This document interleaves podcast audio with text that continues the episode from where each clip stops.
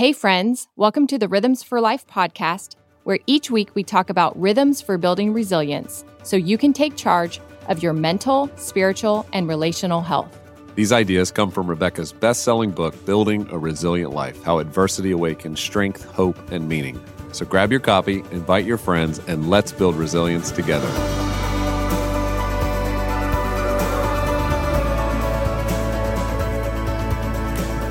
Welcome back. I'm Rebekah. And I'm Gabe, and it's an exciting week. I know. It's your birthday. It is. Coming up in two I days. know. Birthday, Mother's Day weekend always is a combo. I love it. I know. And then just this last Saturday, Kennedy graduated from high school. Yes, it's our guys. third high school graduate. I know. So it's wild. Yeah, It's- lots it's, it's happening. a fun season. Lots, It is. Lots launching books, brands, Kids. podcasts, and kids. Well, how's the first week been? You've got this message out into the world on resilience. I know I keep seeing the messages and Yeah. texts from friends, but also just new people and reviews online. And it Yeah. just seems so encouraging. it's so encouraging. People are just saying, you know, I'm getting into this and it's really resonating. And that is a, grace, right? Because you just, you hope it does. I mean, it resonated with me and I cried, you know, in some of the stories, but then also just the hope. You know, I really hope that it is a, is a grace of encouragement for people right now because everyone knows things are hard. So we don't need to continue to repeat the obvious. But what I hope they take from this is that while things are hard, there is something beautiful that's emerging. Yeah. And this idea of resilience, and we're going to talk about it in our next season throughout the summer, is so important to start to wrestle with. You lay out in the book five rules. For those of you listening, you haven't heard it yet, or you heard last week's episode where we describe these different rules. There's a quiz you can take that lets you know how resilient are you. Yes, it's 20 questions, three minutes. Really, it does measure out of these five rules where you're dominant, what's most natural and healthy for you. And then out of the other ones, ways to improve. Just some tips that you'll hear back from me immediately on your what you scored and then how to grow, how to grow in these other areas. I know I needed that. I needed some direction on what needed more attention. Yeah, and sometimes we think we're resilient, and this is something our counselors have talked about. Like as kids, we're like, "Oh, I was resilient," but it doesn't necessarily mean you've dealt with some things. You know, Right. you maybe just covered it up. You've come up with new coping mechanisms, but that doesn't always mean you're you're resilient. And this quiz will help you start to understand maybe where there's some weaknesses in your resilience game. Should we say? Yeah, because we can be resilient for a season with certain coping mechanisms, but eventually those stop working. And I think that's where we are right now as a society. What used to work is no longer working. And so we're getting a little more creative and curious to go back and just try to figure that out. Go to RebekahLyons.com slash RL quiz and see which one is your weakest rule and maybe which one's your strongest one. Now, as we head into this episode, we're talking as we head into Mother's Day with a mother we love, Laura Wifler. She wrote a wonderful children's book that deals with helping everybody understand the value of every human being, no matter what their abilities. Her book's called Like Me helping kids understand and love others with disabilities. She's also the co founder of Risen Motherhood. I think you're going to really enjoy this conversation Rebekah and Laura had as we head into Mother's Day.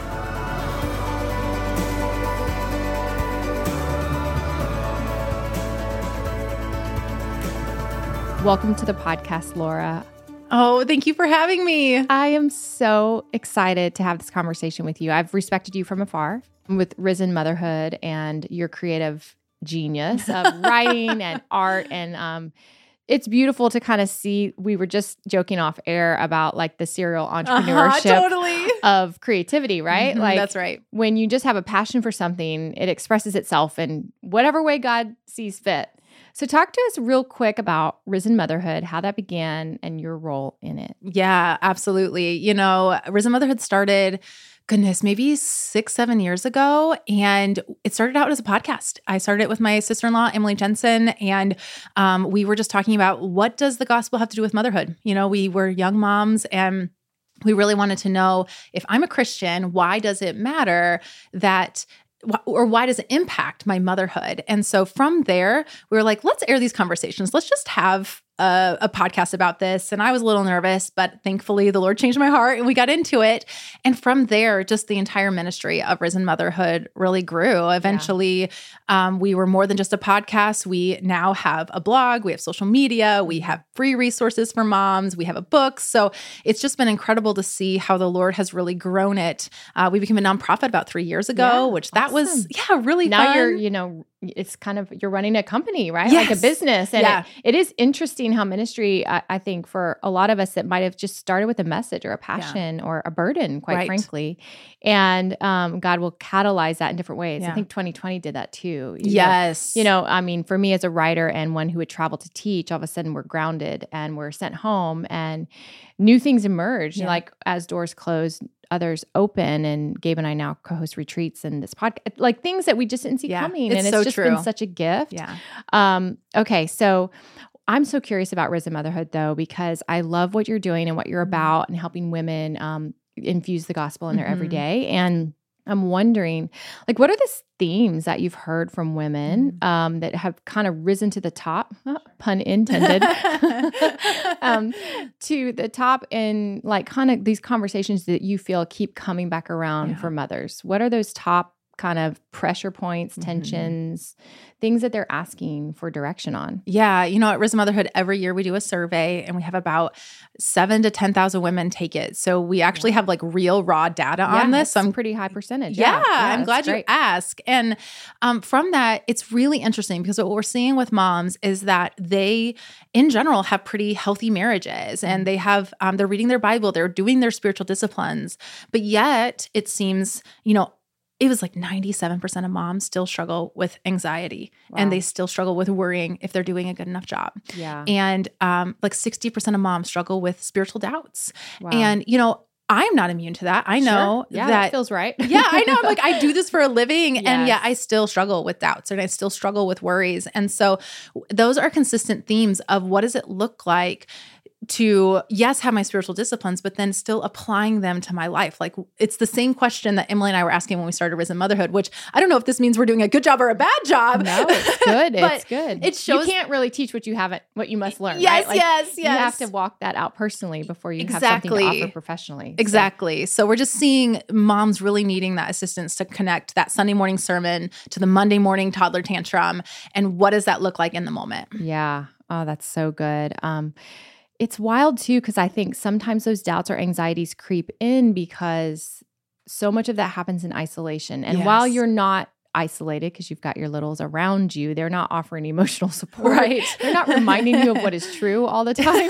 no. And and truly I think that's why this this is such a unique offering that you have, a collective of women that while we might not be in the same living room or on the floor with our toddlers or wherever our kids are at homeschool, mm-hmm. whatever our role is in that season, there's still a collective sisterhood that yes. is saying like here's what is true mm-hmm. whether the anxieties creep in or the doubts come like um, just knowing you're not alone in that role even though sometimes the isolation I, I have found personally i remember i was home a decade of you know diapers cheerios and poop and and um, gabe sometimes affectionately calls it the lost decade yeah. and, I, and I think he it's endearing to me though because mm-hmm. i think it mm-hmm. also was a it was a soul searching uh, decade of like um, I had planned to work. My mom had worked my whole, mm. but with our firstborn, we'll get into special yeah. needs here shortly.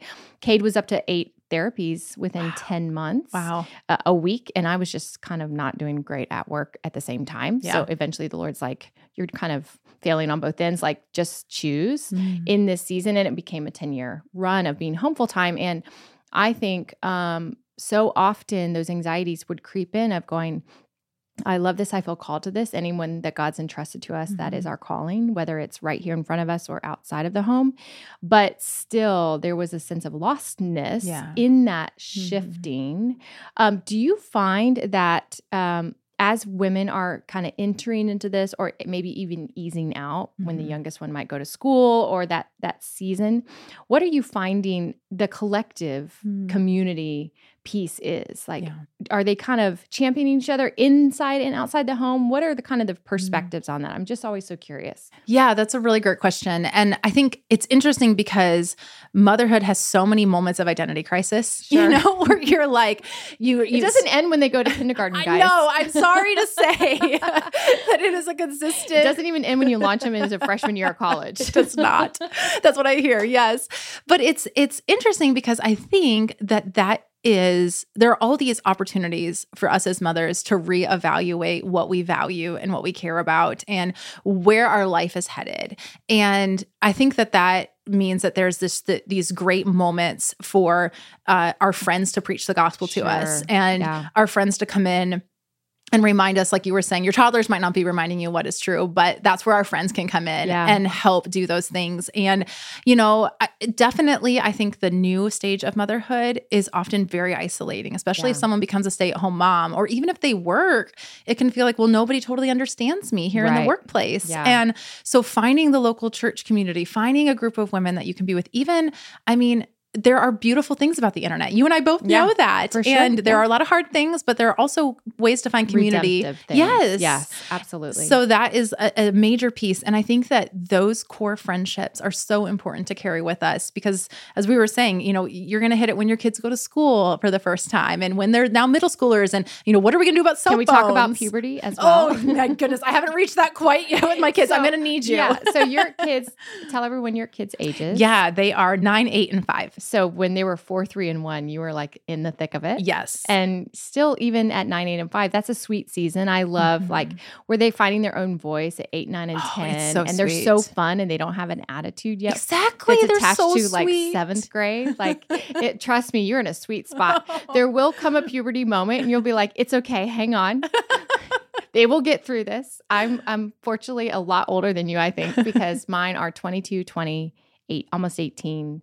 And then we adopted and we have a nine year old and we've got her when she was five. But I feel like we're in third grade and we're going on first dates and we're Oh my launch- and we've got college and we've got I mean it's all the seasons. Yeah. And trust me, the older you get, the more dependent you are on God. It, Mm. because you're right. Sometimes there's the identity crisis of um, will they um, developmentally hang with their peers, right? Yeah. So that was what I faced with, especially with Cade in particular, going, what milestones are we even looking at? And then really having to release a lot of that.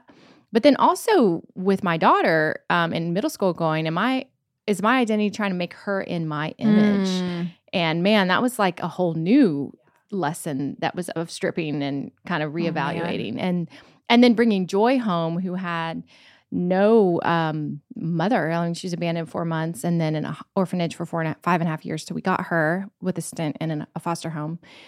But going like, do I even have what it takes Yeah. to develop this kind of attachment after this kind of trauma? Wow. I mean, Yeah. it's obviously the Lord does. That's why He invites us into these things. Mm. I don't have what it takes, but but He does. And so I just I'm so amazed uh, that women. I, that's why I think uh, motherhood is such a it's such a costly Yeah. role. Yeah. uh, because it's it's all about the giving and the caregiving of someone else, and sometimes very often in isolation and loneliness. And you're right, like what you're bringing is a tethering of community even beyond the walls of their home. What's been the most rewarding thing for you in all of this? Oh my goodness. Well, specifically in just learning to apply the gospel, like what we were talking about at the beginning, I think I have been amazed by seeing how the Bible offers true hope for moms to not have to live with guilt. yeah. Because we see that so often that, you know, we're just perpetually plagued with, am I doing this right? Am I doing enough? Like just what you're saying with your kids of like, am I making them into my own image? And I think very quickly we can just start to drown in Sure. all the ways that we feel like we are not measuring up and we're getting it getting it wrong. And yet I have found such freedom in knowing the truth of the gospel and saying, okay, I can pick up that guilt and I can look underneath it and ask, is this real guilt? Like, should I feel truly bad about this? Did I sin? Did I do something wrong? Mhm. Or is this something that I actually have freedom to choose? Totally. And I can make a choice here. And if it's something that you've sinned about, you can just say, okay, Lord, I repent, I ask for forgiveness, and you can walk in freedom. Amen. Don't do it again, Yeah. just walk Come in on. freedom. Yeah. but then if it's something that you're like, no, actually, I have freedom, like I don't have to be that kind of mom because that's a cultural interpretation of what a mom should do.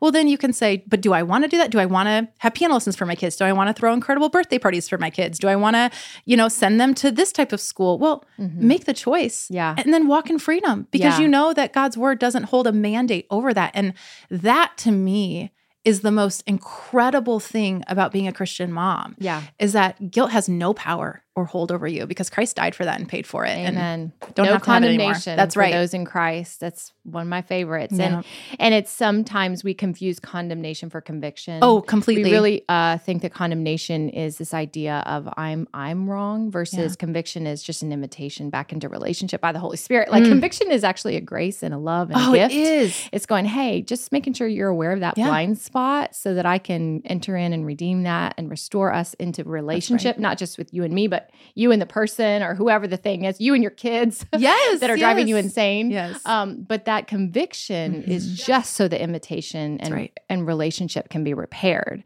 Um, when we talk about this sisterhood and this like tribe, I'm, I'm wondering what would um, what are ways in which they are finding like wins, like just Mm. celebrating like birthright gifts? Because I was thinking when you were just talking Yeah. about uh, those birthright gifts that God gave you in the womb don't like evaporate when you become a mother. There's still ways to find those passions emerging in the role of motherhood Mm. versus like I got to put like the Rebekah bucket over here and now she's just a mom who's tending to them. But what if what if some of the birthright gifts that God gave me in Psalm 139 are actually used to be utilized in my role of a mother, whether I chronically overshare and how I mentor my daughter this morning. We're having like an hour long conversation about like the deep stuff of the Mhm. heart, but like God just wired me to do that. And so we can really jump into things easily. And sometimes when she was 13, she'd be like, Why do you always ha- got to go so deep, mom? but now as like an almost 18 year old like i'm finding that we're besties because of that and i didn't we don't always have that with our mothers you know but what have you found that women are sharing are like i have found ways to find my natural dna and wiring in the role of a mother Oh, I love that. Yeah, I mean, I I think it is incredible because oftentimes when we're dreaming as as women or as moms about the future or where God's gifted us, we might think our dreams are too big for motherhood, mm. but indeed they might perhaps be too small. wow that we are not looking at them in a way that God says, look at all these other ways you can use your gifts. And that it doesn't have to be this one specific way that you thought was going to happen. I'm going to actually use it in all these yeah millions of little ways in your Mhm. life. And some of it I think is a, is a value system for us as moms where we feel like, well, we want the stage, we want the big audience, we want the resume builder, we want the trophy.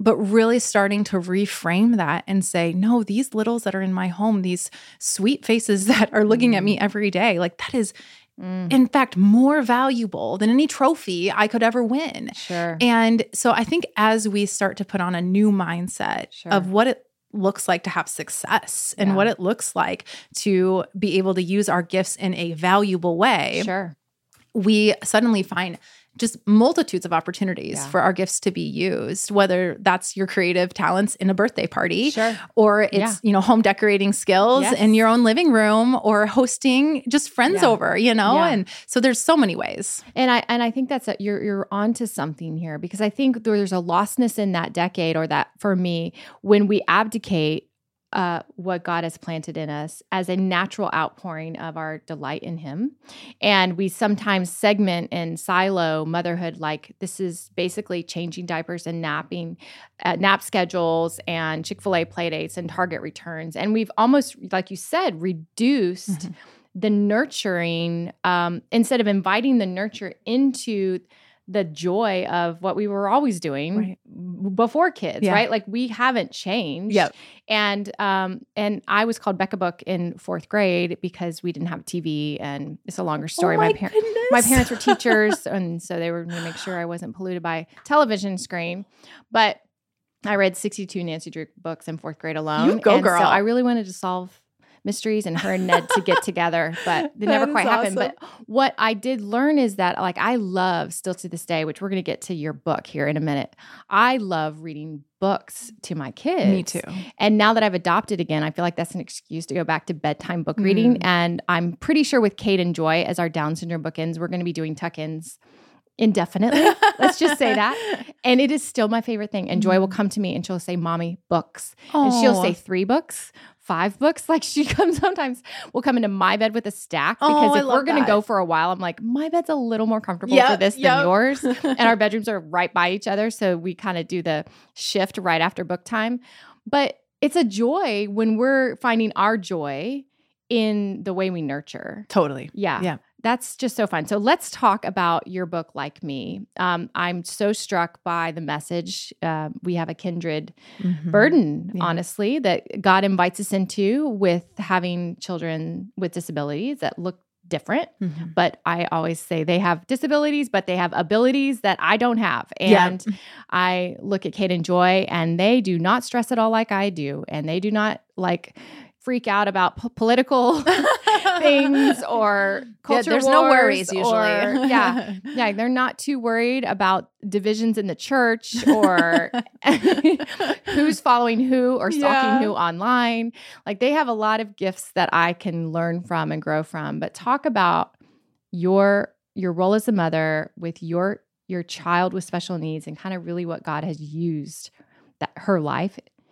Oh, wow. Yeah. How long do we have? Um, yeah. So, when my daughter, who is five, her name is Eden, um, when she was two months old, she was diagnosed with rare chromosome disorder, which is just a blanket term for anyone who has a, um, a genetic disorder or disease. Um, that for her, it's it's she's actually the only one known in the world with what she has. So she's very very unique.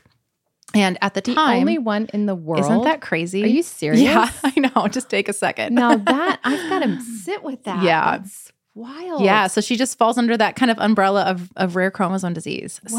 So, yeah, and as and far when as they did you know, find this out? two months old. So this would have been about five years ago. Oh, so you had no idea in utero. No, I did not. Okay, Yeah. okay. And I, I knew something was up pretty quickly after she was born Mm. because I had had two other children. And so I knew what development kind of looked like. So my mama gut, you could say, was Mhm. firing and we got some tests done. And um, in that genetic room, that testing room that we were in, um, they told us, you know, hey, she probably will never walk and she may never talk. And so just be prepared for that. That's what we see with children like her, you know, that Mm. are kind of similar, but we don't know. Mm. And as you can imagine, and you know, it's Mhm. just really hard to get that kind of news. Yeah. And it set us down a path of truly discovering what our Mhm. daughter would be like, what her capabilities would be, Yeah. um, what the things she wouldn't be able to do would be. And um, we've just spent the last five years having her unfold before us and Mm. having to learn how to lay down our expectations for what it might look like for her. Uh, and from that, what I realized is that. Um, you know, I saw her interacting with other children with disabilities, whether it's her siblings, my own other children, or with just friends. We have an awesome neighborhood. And so there's tons of kids around. And what I started to realize um, is that a lot of kids, as she would interact with them, they would kind of d- withdraw. They would, they would with kind of move back and kind of want to understand her. Like, hey, should I be afraid here? Or should I, um, is it okay? Like, is it safe? Even some of my children have asked, hey, is our disabilities contagious? You Oh, know, wow. that's a Mhm. genuine Sure, question from a sure. young child who isn't sure what to think about with disabilities. And what I realize is that it They're just, just takes, saying what everybody is thinking. exactly. It's, it's Not innocent. Adults typically, think it's contagious, but we fear what we don't understand. Exactly. That's exactly right. And what I realized is that kids just needed a little bit of education or help.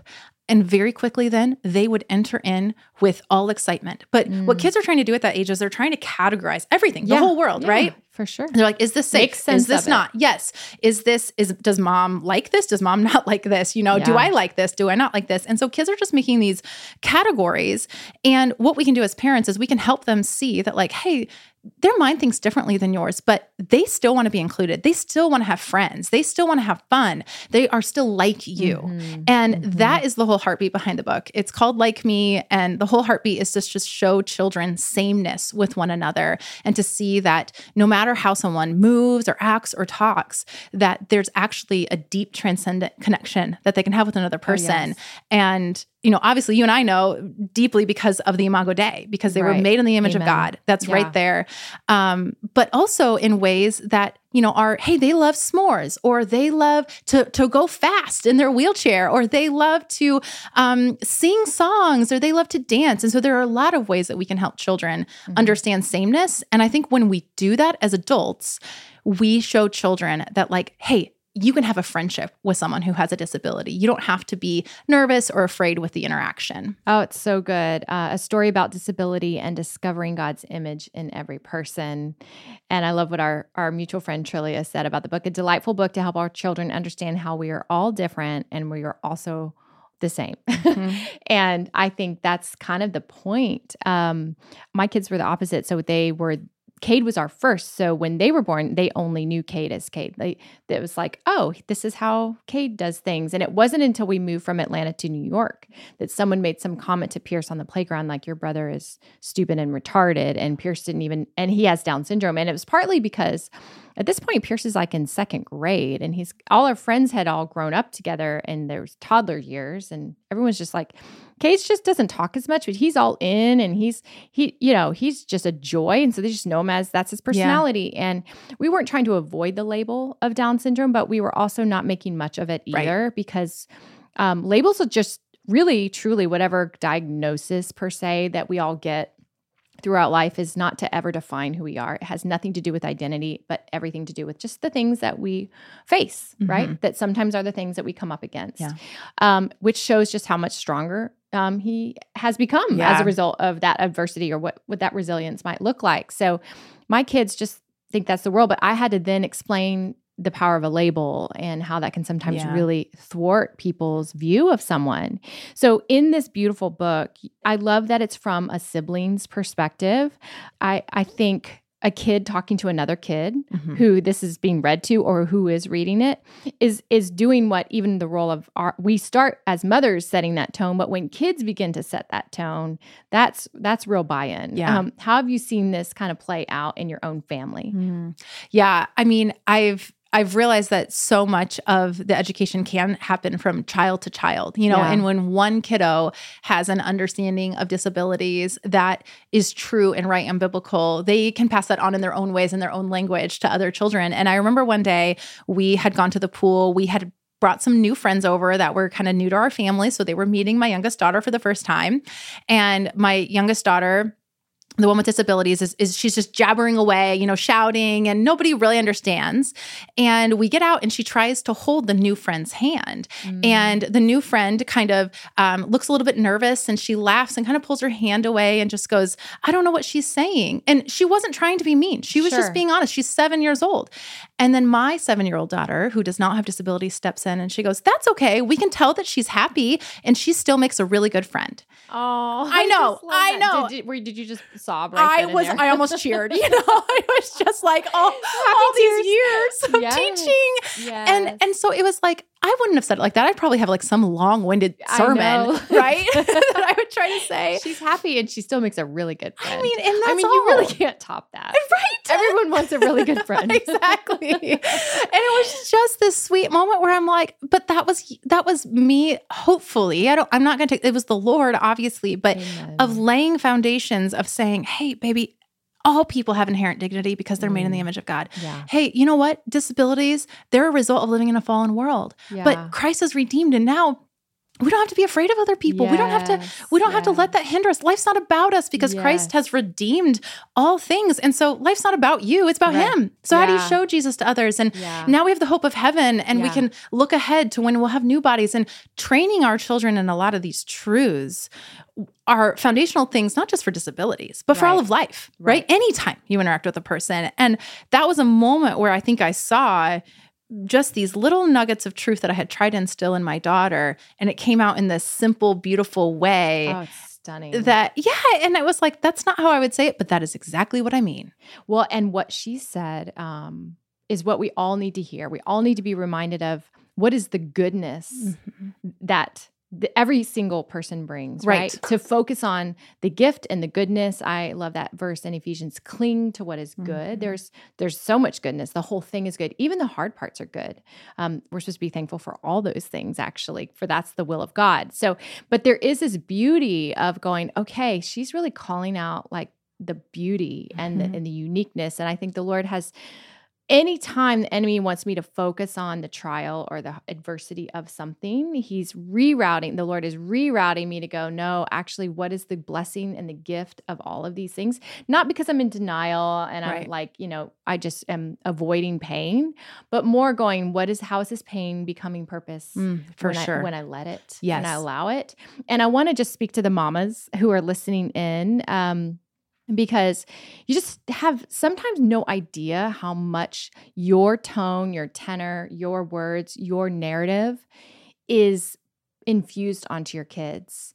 And I was very convicted when I would hear myself out loud complaining or not looking for the good, um, not to shame or condemn, but to the Lord convicted and invited me back into going like, as I'm reading scripture, going, you know, my anxiety will play out in my kids. Like there's data that says if a mother is anxious, her kid is seven times more likely to be anxious. That's some of the latest reporting. And so if if moms, if we're anxious, like let's get let's get the help and the support um, emotionally we need outside of our kids and then also know like what your daughter did is she modeled what she saw you in her ways um, they're just they're they're sponges. Yeah. They're absorbing everything. And you're like oh they're resilient. Yeah they are until they're not because they are absorbing the good the bad the ugly.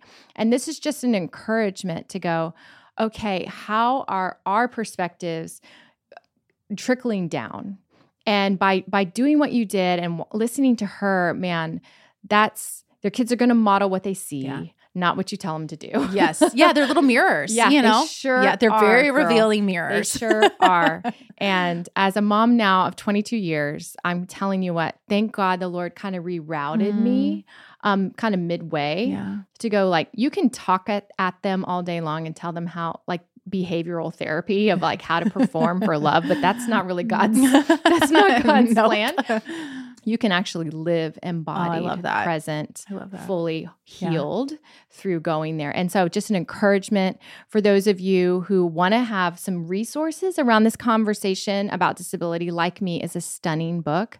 But even further, if you want some tools and resources around just camaraderie and fellowship with other moms that are at home, sometimes head down, like in the thick of it. Just know that God entrusted this to you because He will give you everything you need. And with Risen Motherhood, He also goes before you and He brings people around. So thank you, Laura, for being with us. Thank you for saying yes to the invitation of, of Risen Motherhood, of writing, and of just embracing even a family with a child with a disability because honestly, there's a joy and there's a grace in loving our kiddos well. amen yes thank you so much for having me i really appreciate it Well, I enjoyed listening to that. You and She's Laura. wonderful. I know. And heading into Mother's Day, I hope all the husbands out there listening that you're making a plan. Yes, absolutely. Making a plan, taking the quiz, Taking the quiz at RebekahLyons.com. knowing where you can R. improve, and then just be L vulnerable with your spouse and tell her that, and she'll love you even more. yeah, and I think as we move into May, kids are getting out of school. It's a good reminder as we head into summer. You're spending time with people and kids who might be different than you. You might be at a pool, you might be on a trip, you might be at the park, but just recognizing that all of us as human beings have inherent value. And when we see that in other people, we can recognize it, celebrate it, and even if they're not like us, we can understand that they all matter to God. Yeah, our family loves when there are great children's books, resources about kids with different abilities. And this is a beautiful one that every kid could read. And so we encourage you to grab that as well. So invite your friends, listen to last week's episode. I want to encourage you go back to last week's episode where we lay out the five rules of resilience. Encourage your friends as they head into this summer. Buy this book. It's the perfect book, by the way, for Mother's Day. If you order it today or tomorrow, it'll get there in time. It's a perfect way to help someone build a life of resilience. We hope you guys have a wonderful week.